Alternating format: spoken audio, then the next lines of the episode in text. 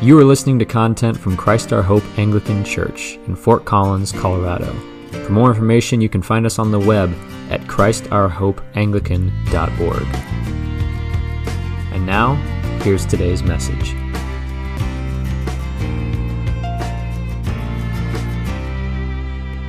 Ah, it is so good to be with you all today. This is a real treat for Joe and me. And it's like back among family. Let us pray. Father, would you speak to us this morning through your word? Give me wisdom, the words to speak. May the words of my mouth and the meditation of my heart be pleasing to you. Lord Jesus, we ask this in your name. Amen. Many of you know that I am a writer by profession, and I've just finished a brand new book. It's not out yet. Uh, the process of publishing books, if you want to get any visibility, is really slow. Um, so it'll probably be a year yet before you see it in public, uh, in published form. But um, I'd like to take this Sunday and the next two Sundays to share some thoughts from what I've been writing on the topic of spiritual conflict. Uh, my book is on is about five Old Testament warriors and what they can teach us about fighting today's spiritual battles. And I think we can all agree that there's a lot of conflict in the world today. Certainly, there are physical wars, like the civil war in Syria and another in Yemen, that's really a proxy war between uh, Saudi Arabia and Iran. There are also bitter conflicts, political divides in such heartbreaking situations as in Myanmar, where the military took control over the democratically elected government earlier this year. And of course, closer to home, we have Republicans and Democrats, progressives and conservatives who can't seem to find any common ground. This past year, we've seen an increase in racial injustice and economic disparities. The fury is evident amidst conflicting worldviews and academic circles. The battle for hearts and minds simmers within the arts, in popular music and movies and television shows and on the internet and social media. And the hostilities spill over into our personal lives in marital disputes and fiscal distress and rebellious children. I'd just like to remind you of who is the author of all this discord. God's sworn enemy, the devil, lies behind every one of these trials. We may gain reprieves in this world through diplomatic negotiations and well meaning legislation, but we can never relax because the enemy of our souls constantly strives to deceive us. He fibs, he evades, intimidates, and misdirects. We struggle in life because we are under, under constant attack from an enemy whose sole desire is to lie and steal and destroy God's creation. I would submit that all of our trials have a spiritual dimension. Paul in chapter 6 of Ephesians tell us, tells us we do not wrestle against flesh and blood but against rulers, against authorities, against the cosmic powers over this present darkness, against spiritual forces of evil in the heavenly places. That tells me that the problems of this world require a spiritual response. And the question I want to raise these next three weeks is how do we prosecute this spiritual war? The psalmist writes, the king is not saved by his great army. A warrior is not delivered by his great strength. A war horse is a false hope for salvation, and by its great might it cannot rescue. Today, we could say that we are deluded if we stake our faith in soldiers armed with tanks and machine guns and F 22 fighter planes. David, the great warrior, emphatically declared, For not in my bow do I trust, nor can my sword, Today we might say, Nor can my gun save me. That's from Psalm 44. As Christians, we have very different weapons. To prepare us for spiritual warfare, we have the men and women of Scripture to train us. They probably seem larger than life today. However, they were all ordinary people from all walks of life. Briefly, they include a doctor, Luke, a carpenter, Joseph, several shepherds, a farmer, Elisha, a housewife, Deborah, two midwives, Shiphrah and Puah. They include teenagers, Samuel, Jeremiah, Mary, the mother of Jesus, and senior citizens like Abraham, Simeon, Anna, and Moses. Even Paul, in our epistle this morning, tells us that though he is the very least of the saints, he was given the grace to preach to all the Gentiles. Scripture shows us that God can and will use any available person of any age and vocation who is willing to allow God to develop him or her into a hero of faith.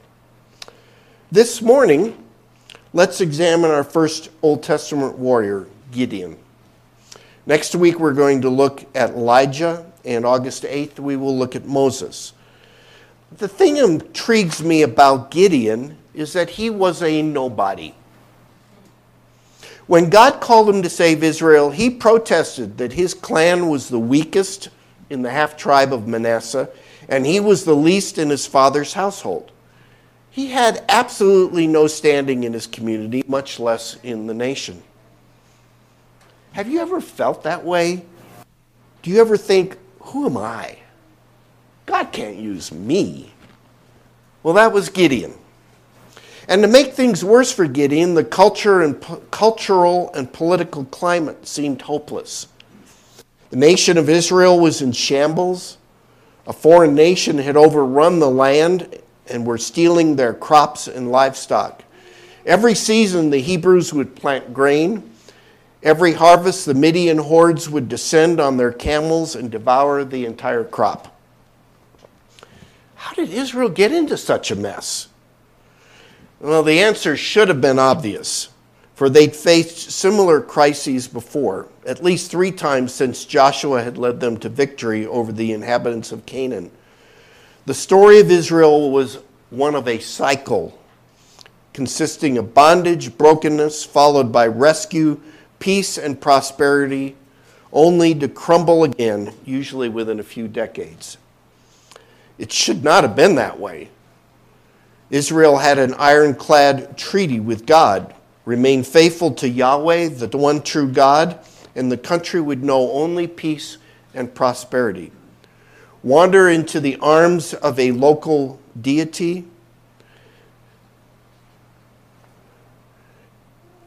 and God would send an enemy to punish them. They would cry out to God for help, and God would provide a hero to rescue the nation. However, the succeeding generation promptly forgot their history and just repeated the cycle. So when we meet Gideon, the people are being ravaged by a horde of invaders that steal their food and valuables. When God calls Gideon to deliver the people from Midian's hordes, he is hiding Gideon is a secret believer. He threshes wheat in a winepress, a pit that is carved out of rocky ground. It probably gave him a decent hiding place where he could grind a little grain for his family. Gideon is minding his own business when an angel comes to him with what seems like a crazy message. God's word to Gideon has two parts. First, the Lord is with you. Now, that was big news because Gideon didn't believe God was with Israel, much less with him personally. Oh, sure, God was with Abraham and Moses and Joshua, but me, Gideon, I'm a nobody. I'm just trying to eke out a living without attracting attention of the invaders. Does God even know I exist? Talk about a poor self image. Gideon couldn't sink much lower in his thinking. That makes the second revelation even more shocking. The angel identifies Gideon this way O mighty man of valor. Gideon must think that God has him confused with someone else. I mean, what about that great archer in the tribe of Ephraim, or maybe Joachim, who lives a few doors down? He's a bodybuilder, and no one can pin him in a wrestling match. The angel must have gone to the wrong address. It's sad that Gideon only understands his miserable condition, his helplessness, his bondage. No doubt he would say that someone needs to take leadership in this country, but not me. God declares, Gideon, you are my man. You are a mighty warrior. We should not miss this point. God is prepared to make a new beginning with anybody who is available, even the least of the least. And further, we can have confidence when God calls us because God's, what God said to Gideon, He also says to us I am with you. Now, I want to note that after the angel speaks, nothing has changed. The Midianites are still roaming the land, creating havoc. and yet, everything has changed because God has arrived. He calls Gideon, and that means he is with Gideon. Now, when we look at our circumstances, whether cultural or political, a family crisis or a health pandemic, if you feel the situation is helpless, you are looking in the wrong direction.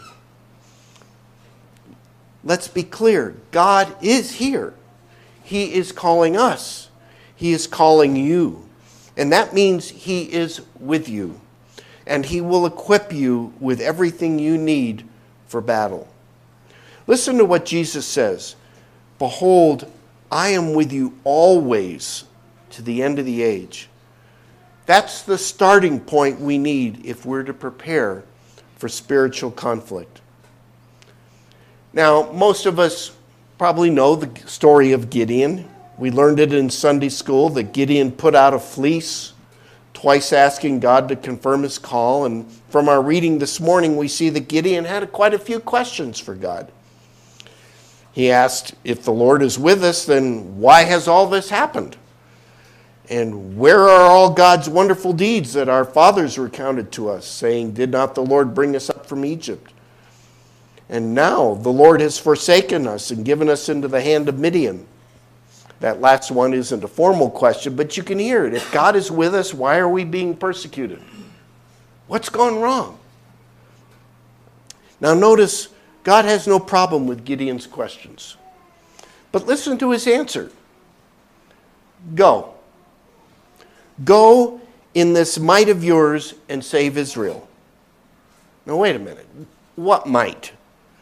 Gideon has no strength to save himself, much less an entire nation.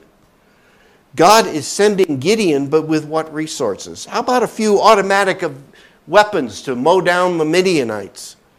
That would at least even the playing field. But God has already answered the question with these words The Lord is with you. Gideon is to go, and along the way, God will provide all the instructions and resources he needs. It's the same when God calls us into battle today. We should cling to the final words Jesus spoke to his disciples in Matthew's gospel I am with you always to the end of the age. I ask you, what greater confidence do we need? And then God provides this additional detail to Gideon You shall strike the Midianites as one man. that sounds absurd. One man versus 120,000 soldiers? Is this some kind of video game where the player at the control mows down thousands of demons? Not at all. There's no magic joystick when you look at your problems or the problems of this world, what you need to know is that God is with you and His resources are unlimited. So the odds are even, actually. Actually, they're in your favor. A few decades later, David will write a psalm that captures what Gideon doesn't yet comprehend God shall arise, his enemies shall be scattered, and those who hate him shall flee before him. You see, David understood the resources of heaven. The chariots of God are twice 10,000, thousands upon thousands. The Lord is among them.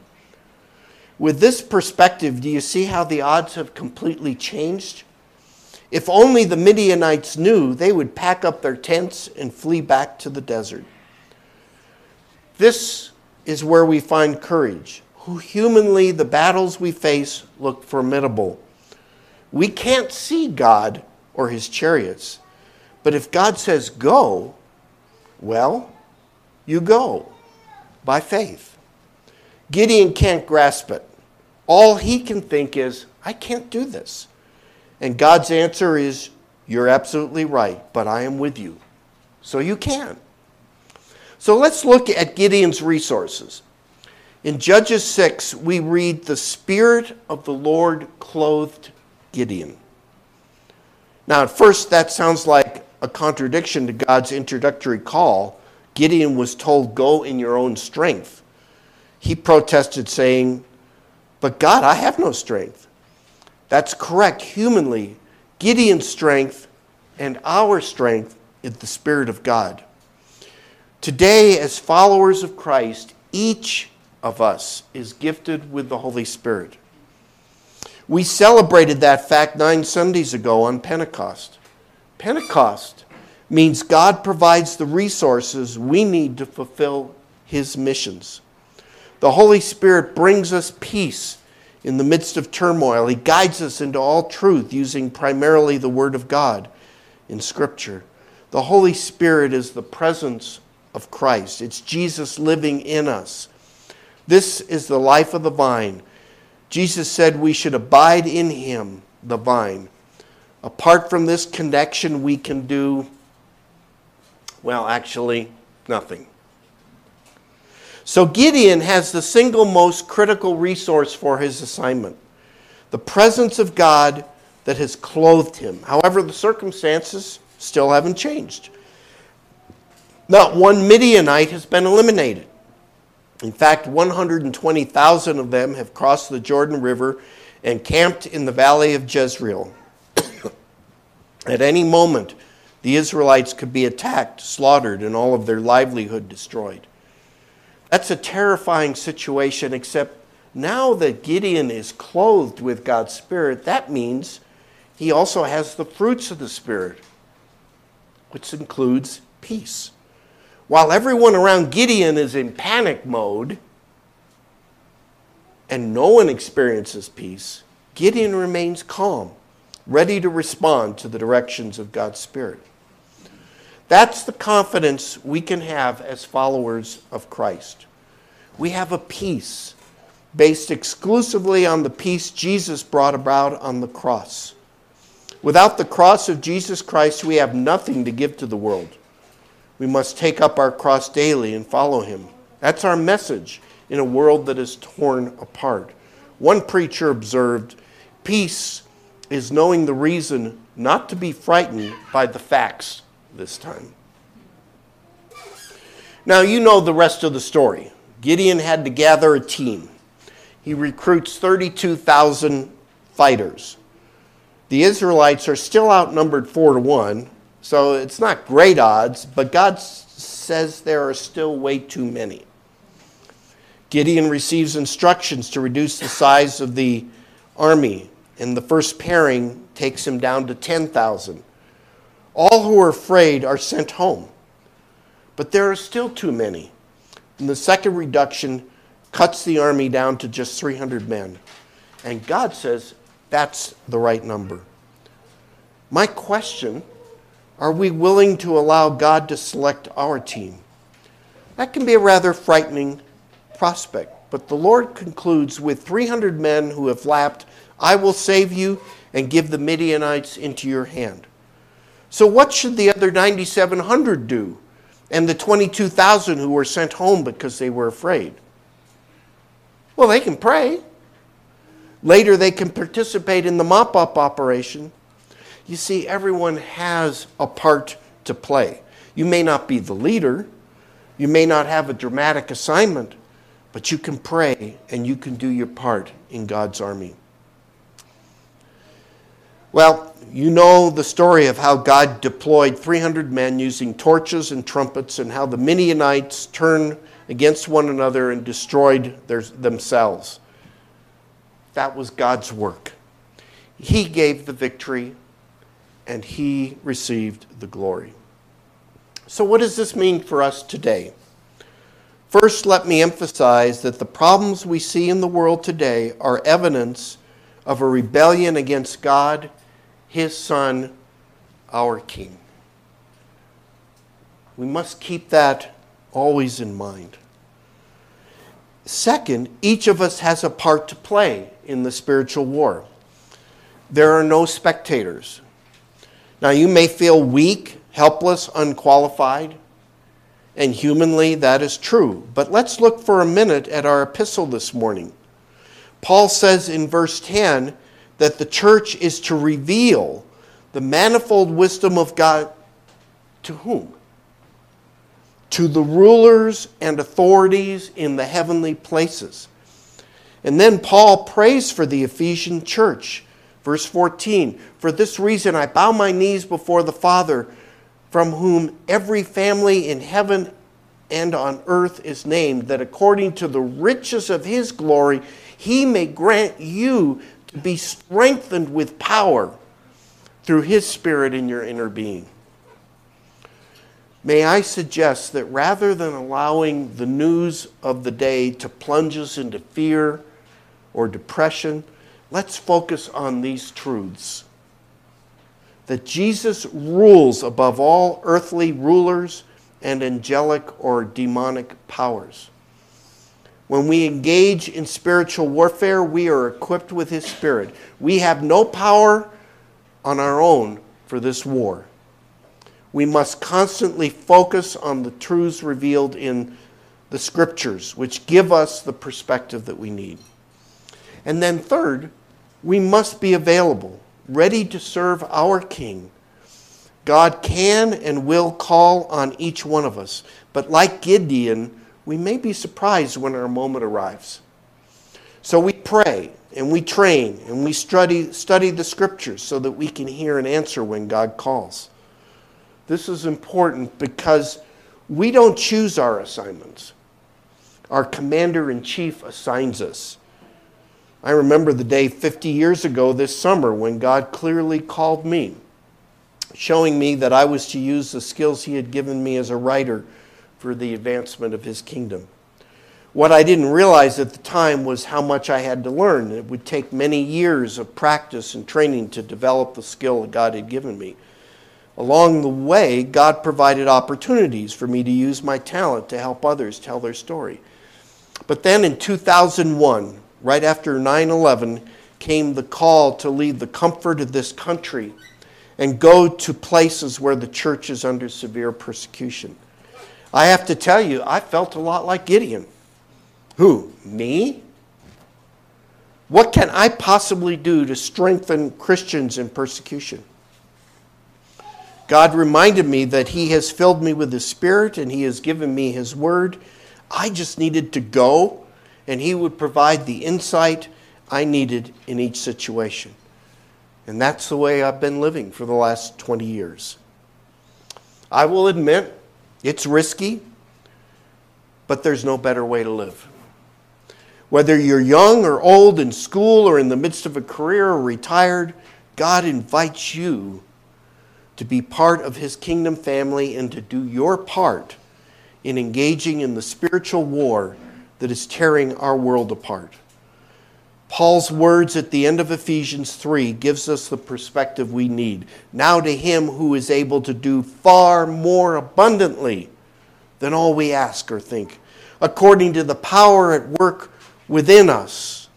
To him be the glory in the church and in Christ Jesus throughout all generations, forever and ever. Amen. Let's pray. Lord, thank you that we are not powerless the rebellion against you is fierce, but we know that King Jesus wins. So, like you taught Gideon, teach us how to fight this spiritual war, to be part of your solution to the world's problems. May Christ our Hope Church be a congregation of prayer warriors. And will you raise up Gideons from this congregation to advance your kingdom in this world? Amen. This sermon is an audio ministry from Christ Our Hope Anglican Church in Fort Collins, Colorado. If you are in the area and would like to learn more about how you can worship with us in person or online, please visit us on the web at www.christourhopeanglican.org.